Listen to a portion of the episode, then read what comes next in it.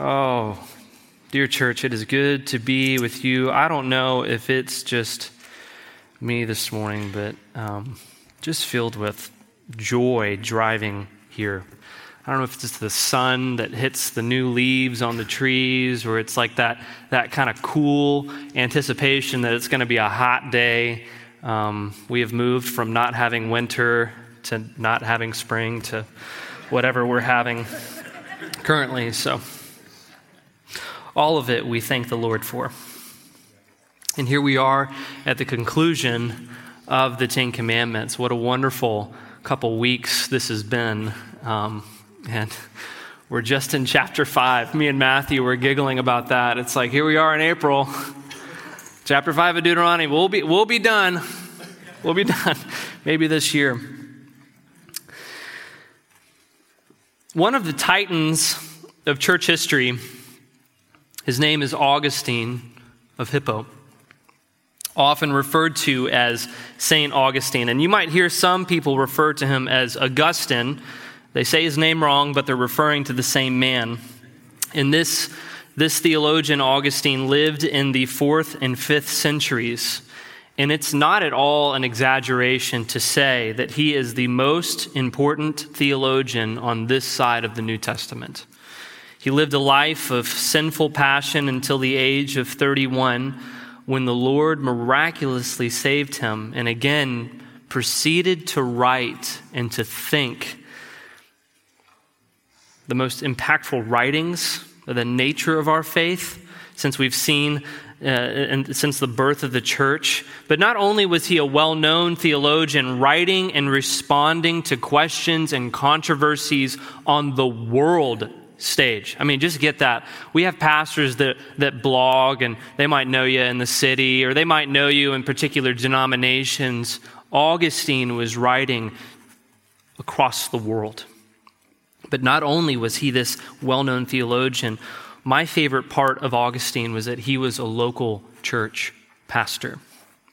Augustine pastored a small church in a small town of Hippo in present day Algeria. So, Krugers, be encouraged. The most prominent theologian to have ever existed is from Africa. And amen, amen.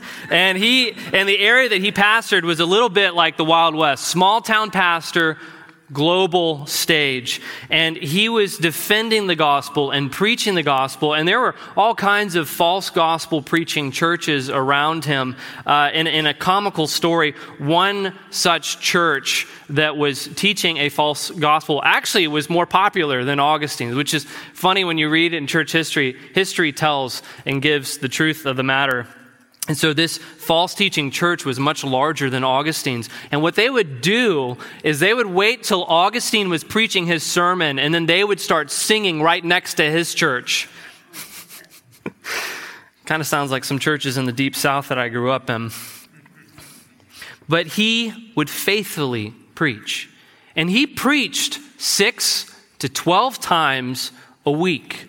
He would preach early in the morning, 5 a.m., to his congregants before they went to work. What a perspective this gives for the American church where programs and comfortable spirituality are the case. Waking up at 5, I don't want to preach at 5 a.m. I'm not going to don't, don't come here at 5 a.m. I'm not preaching a sermon. But what a perspective. All this to say, Augustine was a heavyweight, both in theology and in that nitty gritty, dirt under your fingernails kind of pastoring that we see described in the New Testament. And he talks about the Ten Commandments. And how did he summarize the Ten Commandments, this cornerstone of theology, of ethics and culture for God's people? He said this love God and do whatever you want. Profound. Love God and do whatever you want. This morning's text can be found in Deuteronomy chapter 5, verse 21. This is God's word kindly addressing us this morning. And you shall not covet your neighbor's wife, and you shall not desire your neighbor's house, his field, or his male servant or his female servant, his ox or his donkey, or anything that is your neighbor's.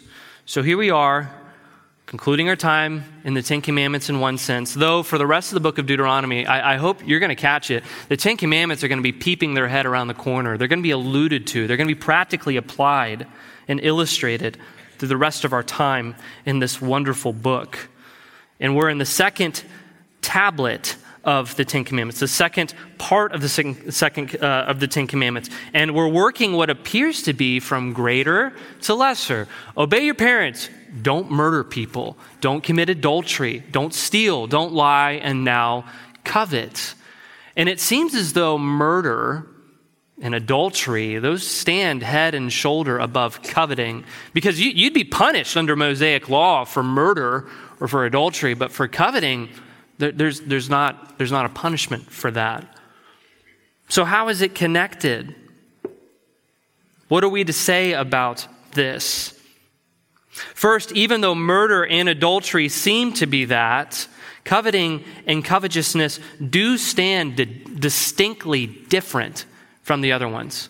And that's my question to you. Can you see the difference between coveting and the rest of the other commandments that we find in the second tablet? What's the difference between murder, adultery, stealing, and lying from coveting? In the 10th commandment, God is speaking to the internal desires of man not to external actions. This command is a prohibition from sinful affections. But Caleb, I went to Sunday school growing up, and my teacher was awesome, and they taught me that God didn't really care about the heart until we got to the New Testament. When we read the text, what does Scripture say? What does God care about? Christopher Wright, in his commentary on Deuteronomy, if scripture's not good enough, he says this Deuteronomy is concerned with characterizing a cultural code in which motives and desires, intentions and attitudes matter greatly. All the rhetoric, the didactic, the hortatory style, the urgent appeals, the glowing promises, and the dire warnings are directed precisely to the heart and mind, the inner world of will and purpose. There is nothing at all surprising, therefore, in the tenth commandment being posted to the same address. Kingsway, the wonderful promise is true. God does not change. He is the same yesterday, today, and tomorrow. He's not in process. He's not adapting. He has always cared for the heart of his people, the heart which he created and put in man. But not only that, coveting and sinful desire, it's a little different from the second part, the second tablet, but it's related also to the first. The New Testament describes coveting as idolatry. So it's connected in this. When we break the tenth, we break the first. It all comes back. So here we are, we stand at the end, and we're being called in many ways to obey the beginning. How artistic is that? Thank you, Moses, for this. There's nothing dry. This is what a wonderful, alive text we read. So today's outline is this three points. Coveting rejects the goodness of God. Contentment is found in the riches of Christ. And third, guard your affections, for in Him alone is contentment found. So let's look at point one. Coveting rejects the goodness of God. We have to first start by defining. We have to get on the same page. What is coveting? How do we define coveting? Coveting is this. This is the good old Caleb Collins definition of it. You can make your own. Coveting is the wrongful desire for something that's not yours. That's it. That's it. The wrongful desire for something that's not yours, whether it be your neighbor's wife, his house, his ox, his servant, his donkey, um, or the more appropriate 2023 versions of all of that. There's no donkeys in my neighborhood. My neighbor doesn't have oxen. There's all sorts of ways that we can apply this text. And I, one of the, one of the burdens I have as I'm reading this and, and studying is like, do I give a list of things that we can covet? I, I think we know, good and well, church. If we looked at where we love, the things that we love, we know. So throughout this sermon, the, the 10th commandment, excuse me, is tied to desire. And the sinful desire is when we have affections and wants for something that's not ours. I'm going to be using the terms desire, want, affection, passions synonymously. So when I talk about that, I'm talking about wants, I'm talking about coveting, and I'm specifically talking about wrongful wanting. And God is addressing our hearts and minds specifically in this command. Or, as Wright puts it, the God who claimed the people's love also claims the rest of their affections and desires. I was, I was able to sit in the biblical counseling class this morning just for a minute. For those that are part, doesn't this just ring a bell? Wait a minute. We're, we're looking at the roots, not the fruits of this. What, what, what's going, I'm not looking to reform what's going on the outside. I'm looking at the heart because God cares about the heart. God gave you a heart. He gave you passions. It's not to get rid of passions. It's not to get rid of, there's nothing wrong with having a donkey or having land. We're, we're not Gnostic in the sense of the, the physical is bad and only the spiritual is good. The question is, where are our affections pulled to? James, in his letter, we looked at James 1 earlier this morning. If you're, if you're not able uh, to, to go, or if you haven't considered Sunday class, you should go next week. It was such a joy diving into the text, studying exactly this. My sermon has been preached already uh, through the wonderful work that's going on in that class. But James says in chapter 4 these words that the fact our passions and desires are the root of our problem when he writes this, James 4. What causes quarrels and what causes fights among you? You want to know why churches divide, why there's disunity? You want to know why you sin? Is it not this, that your passions are at war within you? You desire and you do not have, so you murder. You covet and cannot obtain, so you fight and quarrel. You do not have because you do not ask. You ask and you do not receive because you asked wrongly to spend it on your passions. You adulterous people, do you not know that friendship with the world is enmity with God? Therefore, whoever wishes to be a friend of the world makes himself an enemy of God. Wow. Okay. So, so sin is the cause of desire, and, and to have wrongful desires is to be an enemy of God. Okay, I got it. Ungodly want is the starting point for sin, but it's more than that. James says that we're enemies of God and friends with the world. I can connect the dots with wrongful desire leading to wrongful action, but, but making ourselves enemies of God seems a little bit more far reaching. Colossians 3, verse 5. Put to death, therefore, what is earthly in you sexual immorality, impurity, passion, evil desire, and covetousness. And he defines covetousness, which is idolatry. So, how does coveting make us an enemy of God? If we pull off the mask like Scooby Doo episodes, what, what's behind coveting? If you pulled it off, it would be idolatry that's there. And if it wasn't for you and that dog, I would have got away with it. Our hearts are looking for joy and contentment and goodness. Our hearts, as Calvin says, are idol factories that never turn off, not even for holiday. And when our sinful hearts find something to call good and to worship it, we will be tempted with desire for it. For young adults, I feel for you particularly with this command.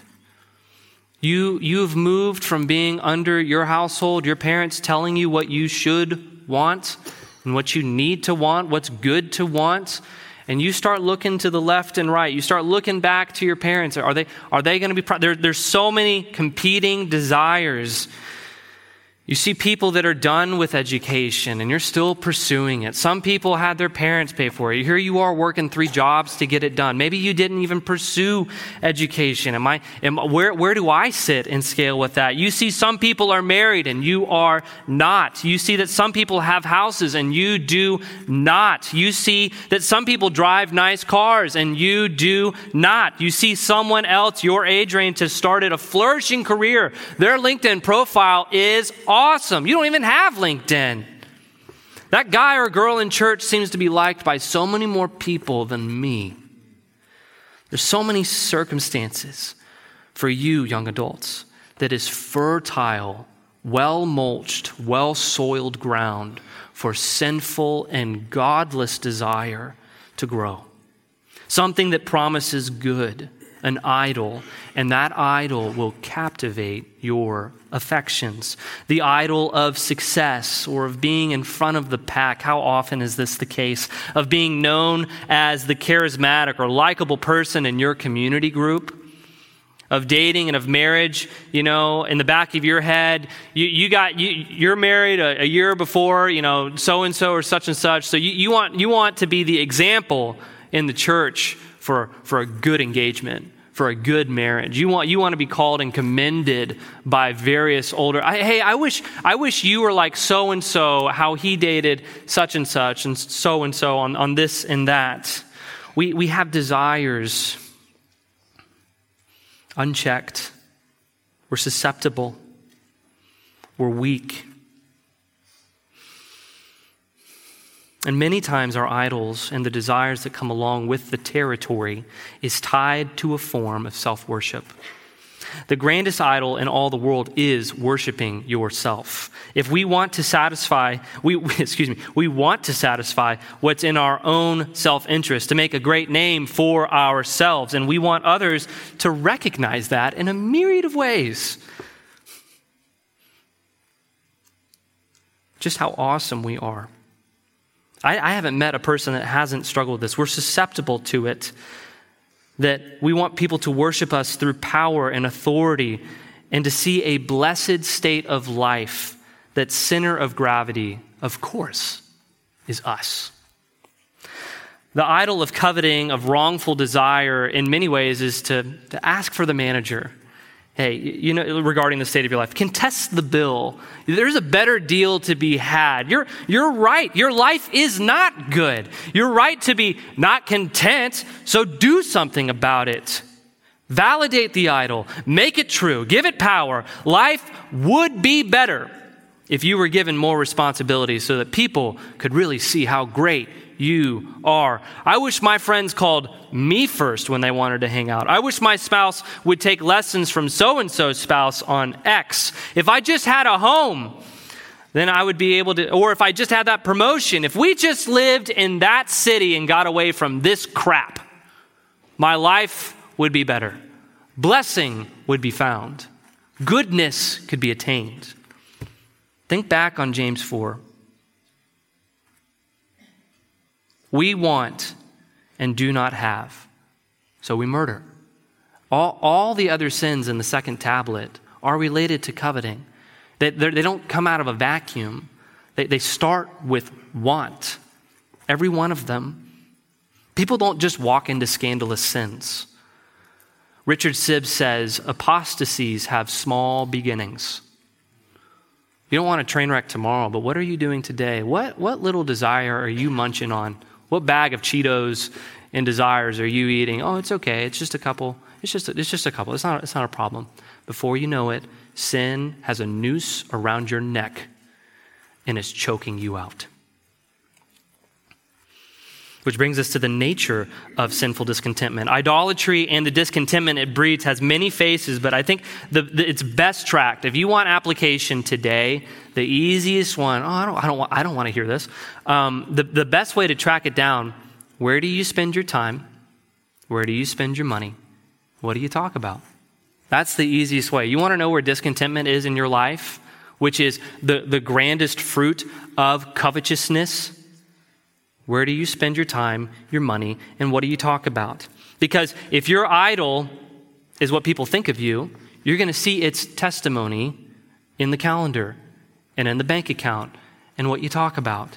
If your idol is an awesome career or you covet the power of an authoritative voice in your community, you can be encouraged by the testimony of the goodness of that idol in the church service of your time and in the conversations that you get excited about. Just like how Ben came up and gave a testimony to the goodness of something that's God glorifying, the church, the bride of Christ, we, my friends, have church services all the time, every day. And we give testimony and we give the mic to our desires. Who are you giving the mic to? What is your heart testifying to? What makes you sad in the ungodly sense of the term? I'm not saying like when your dog dies, don't cry. I'm saying in the sense of when something doesn't go right, and if you if you peeled it back, if you Scooby Doo pull the mask off, you realize, wait a minute. That was an ungodly desire. I was putting what I should have been putting in Christ in this thing. It's a misplaced affection. One of the greatest pitfalls, I think, particularly for us in the Christian community as it relates to coveting, are those that say, everybody can relate to this. It's like, okay, I know, I know, I know, I know, I know. In church, I shouldn't say I want a Lamborghini. I get that. I'm never going to ask for that, you know. Or I, I know I'm not going to want a 10,000 square foot house. I know better than that. So what we do is the more respectable version of this, and we say we don't want. We don't want that. Well, I, I never wanted that anyways. It's like anti-coveting. We, we, can, we might catch someone saying, well, I, I, didn't, I didn't even want that anyways. I, you know what? I never wanted a lot of friends. I, I never wanted a house. I don't really want an awesome career with a great paycheck. I would rather be, you know, this or that. Well, college wasn't really my thing anyways. I never really wanted, I, I don't, I, I, would never, I would never get a dog. Church, it's because you're a cat person. The, the, desire is still there.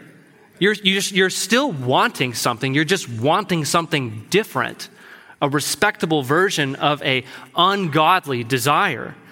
Each one of these scenarios is, is not someone who lacks desire, but rather has a different desire, a competing desire, which gives you more currency in the community that it, you know, it's like I, we use the dollar here, so I'm, I'm going to use the dollar. I'm not going to talk about Lamborghinis. I'm going to talk about, you know, I don't want popularity or, or this or that or you, you name it. You, you, you know it, it's there. We can all think of it. And this is why attempting to address this is this is the other this is this is the stickiness of it. Where where there's we have virtues and we have vices. So covetousness uh, fruits itself in the vice of discontentment.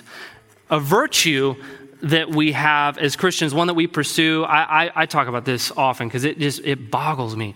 The virtue of humility. It like when you when you try to grab that thing, when you try to define it, when you say you have it, you lost it. So when, when you're over here and you say, well, I don't, I don't want that, well, guess what? You just jumped into another pool. You jumped from the, fire, the, the, the pan to the fire. That, and, and that's the stickiness of sin. When we strive to work, when we strive to do rather than live by faith, we, we're, all we're doing is trading one side of the fence for the other. One side of the fence for the other because we're just fighting discontentment and wrongful desires with other competing desires that are sinful. When we believe the lie idolatry sells us and we pursue this sinful desire and what's not ours, the, the way to think of this contentment and covetousness, and this is another reason why I'm going to try to clear the fog of war for us. Because it's, uh, I, I know there's probably, me included, I'm right, I'm right there with you. I'd be sitting front row. A lot of us are going, I'm pretty good on want. I think, I think I'm good. I'm happy. Check. I get it. Need to be looking out, making sure that I'm not wanting uh, other people's oxen and donkeys.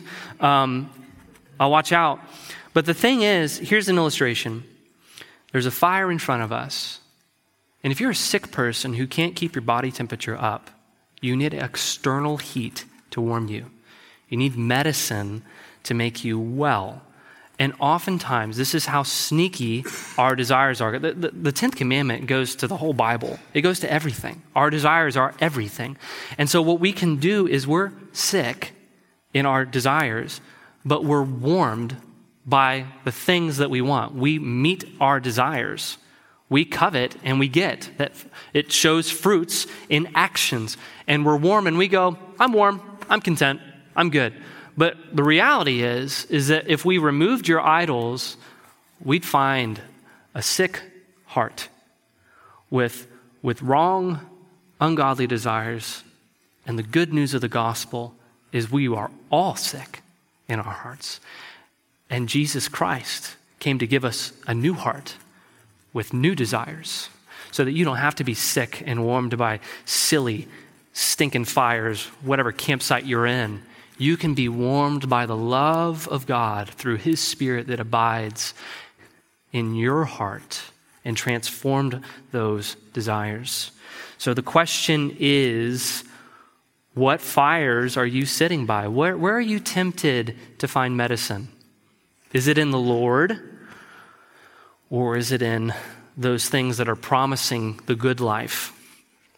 Along with coveting just outside of like regular everyday stuff i want to challenge you this too. This is one of the one of the lessons that were, was impressed by uh, onto me by uh, cj mahaney in louisville.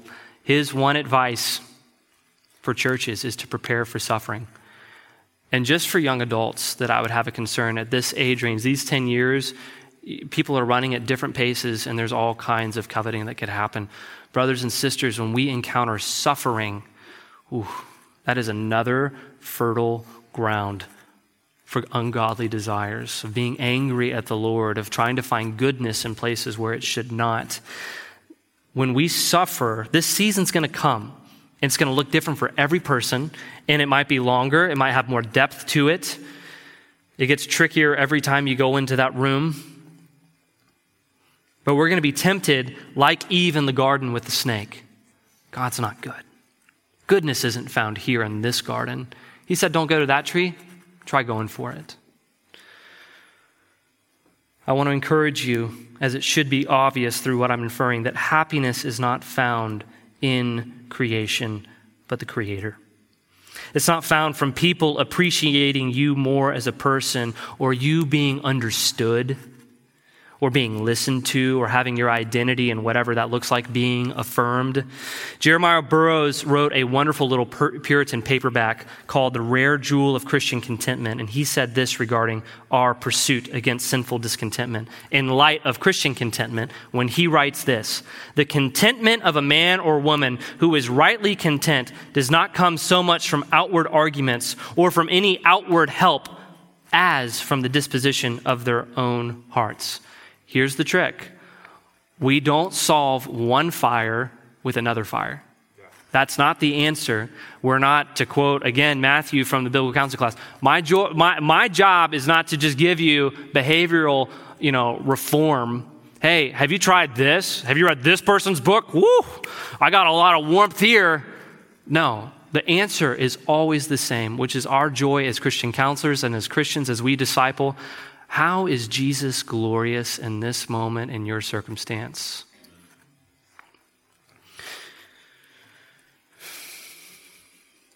So, a change of our circumstances, possessions, our state does not give us the good life. It doesn't give us blessedness. So, where is blessedness to be found? If not in a change of circumstances, where are we to find the good life?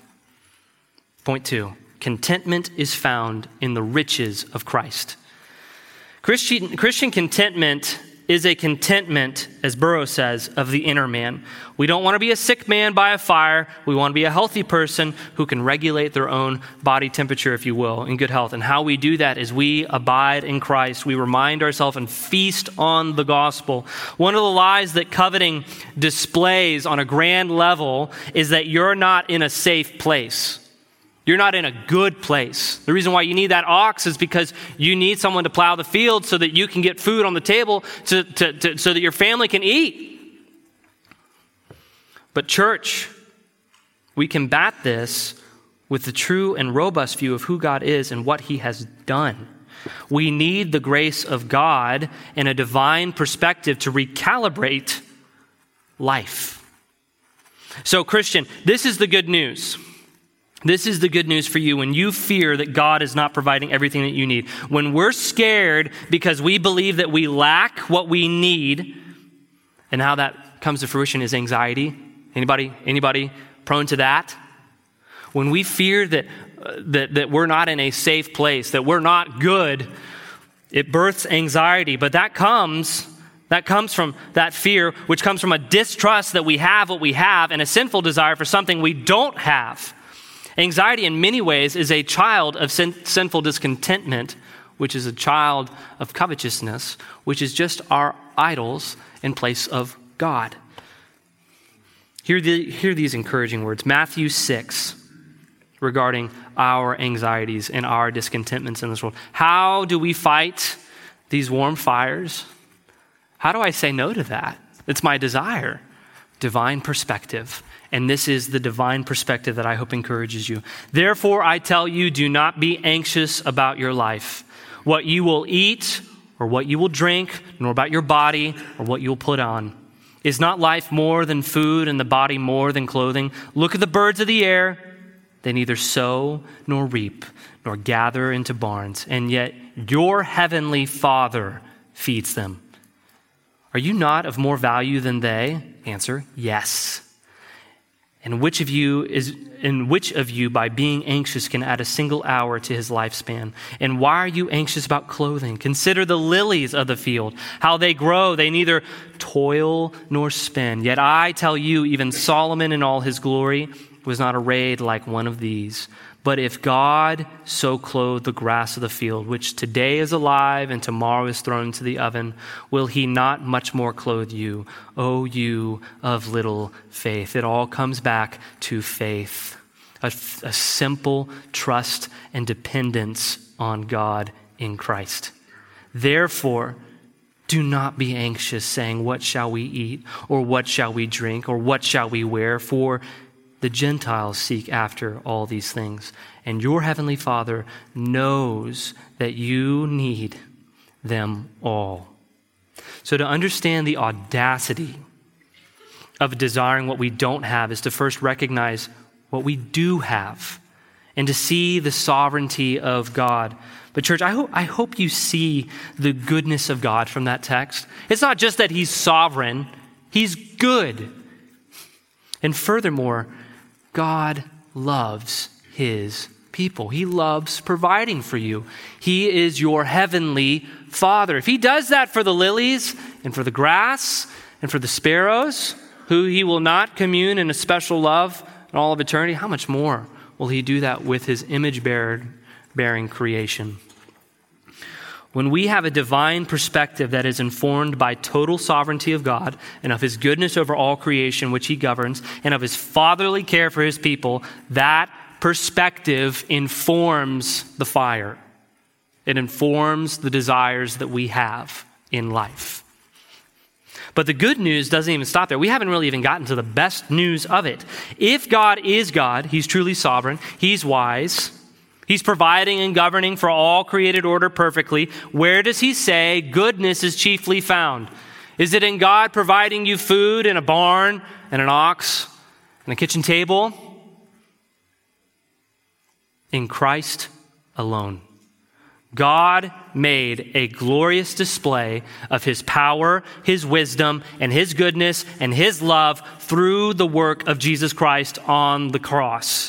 Why coveting and ungodly wants are the antithesis to everything the church stands for is because it makes a mockery of what God has powerfully done in Jesus.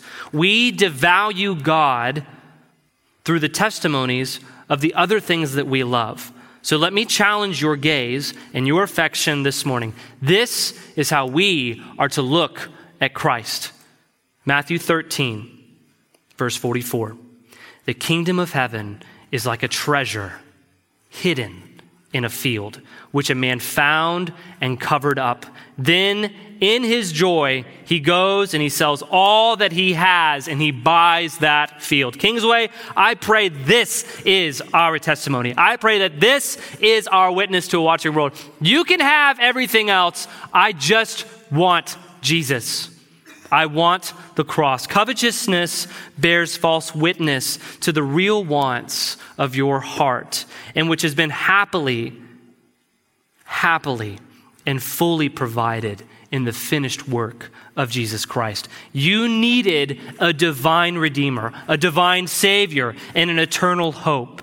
And in the good news that Jesus came and he lived and he died and he rose again, all of your spiritual want has been met and transformed. He transformed your material want and your affections in light of that. Not a hatred of the physical world, again, but an appropriate ordering of what is most important.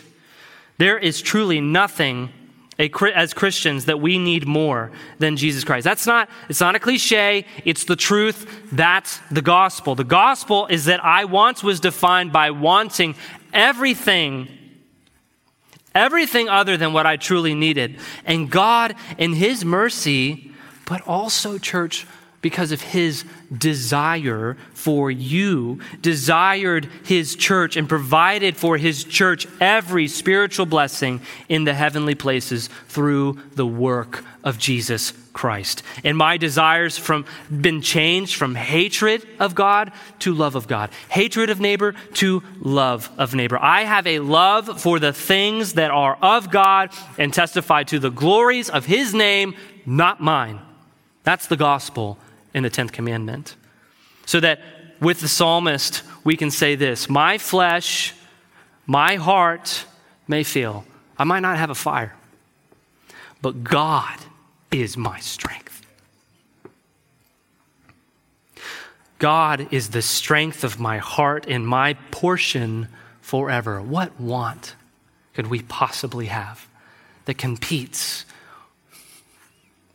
so, what's the point of today's sermon? What's the one thing I want you to take away today?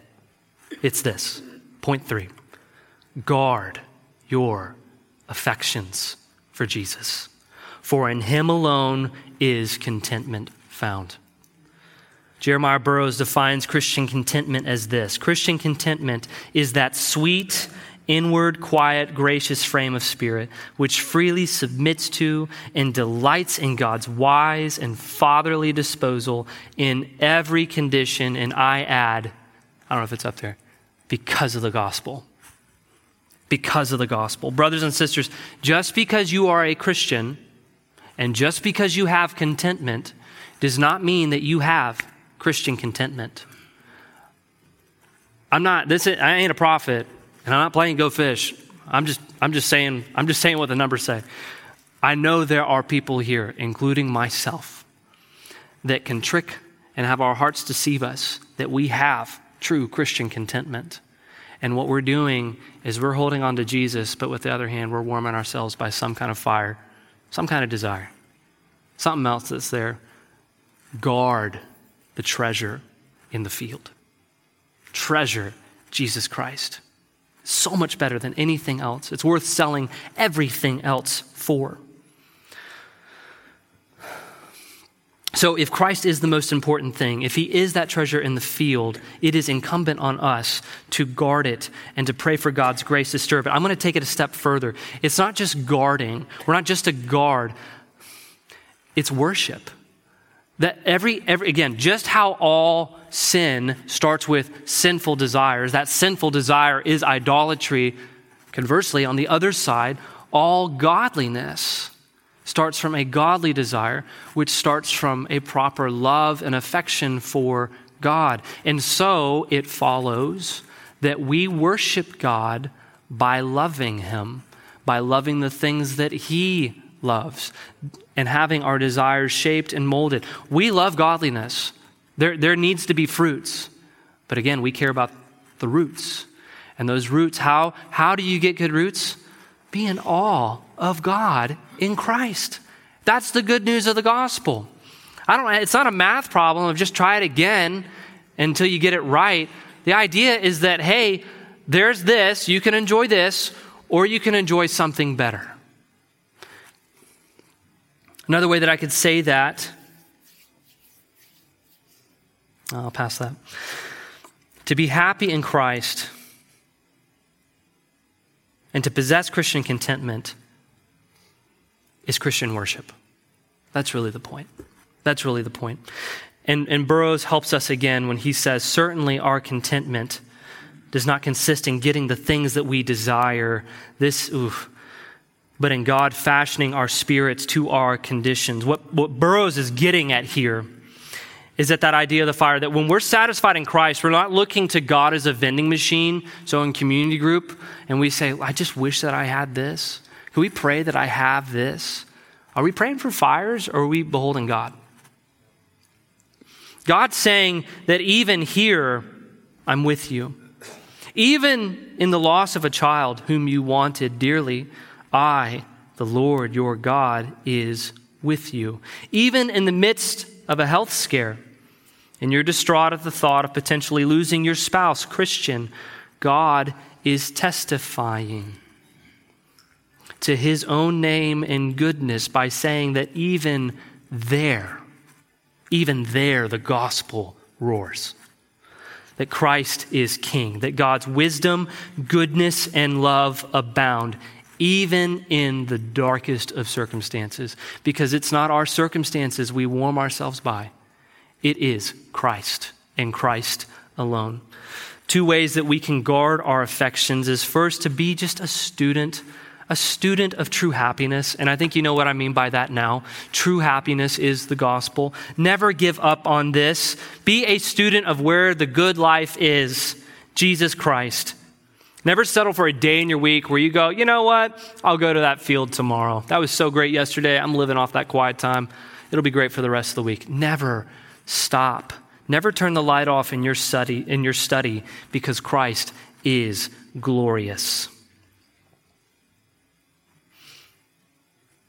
You know, one of the things about our church, it, we're not afraid of spiritual gifts at Kingsway. So encouraged this morning by the word that we heard.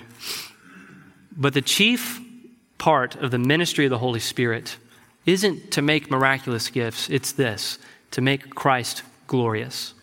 And so, one of the ways that we can be a student of happiness is to, to be on our knees and to pray and to ask. When we ask for the Holy Spirit to move, that we ask Him for what He wants to do most, which is to make Jesus' name heavy and worthy and glorious and beautiful. May we be a church that loves to be happy in Jesus.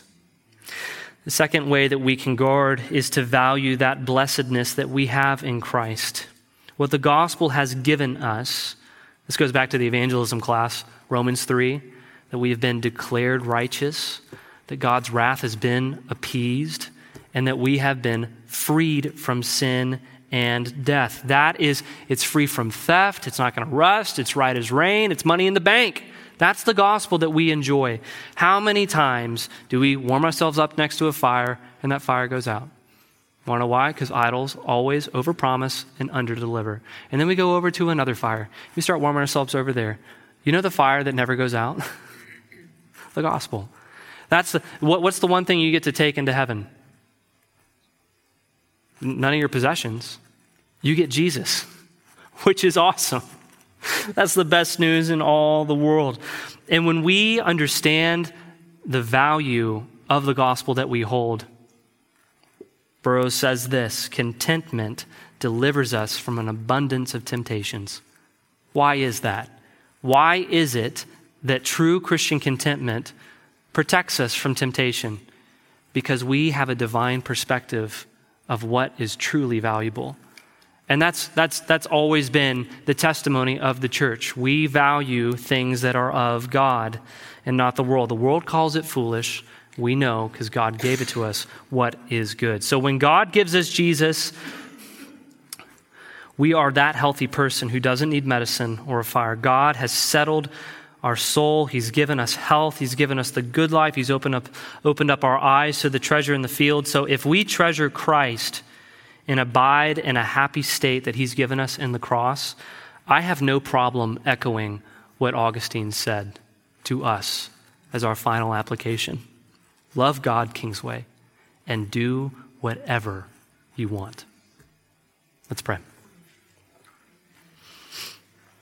Father, we thank you that you are our portion and strength. There is no greater good than to know you. And Father, we would ask that you would open our eyes and remove the callus from our hearts to see you and to find happiness in you. Make, make us a happy people in you, Lord. We never tire of praying this, Lord, because we never tire of straying away. We need you. We need your grace and love. Change our affections, Lord, for you. And for those who do not know you, Lord, would you change their affections this morning? Work in them to see the treasure in the field. Holy Spirit, would you make Christ glorious? In Jesus' name, amen.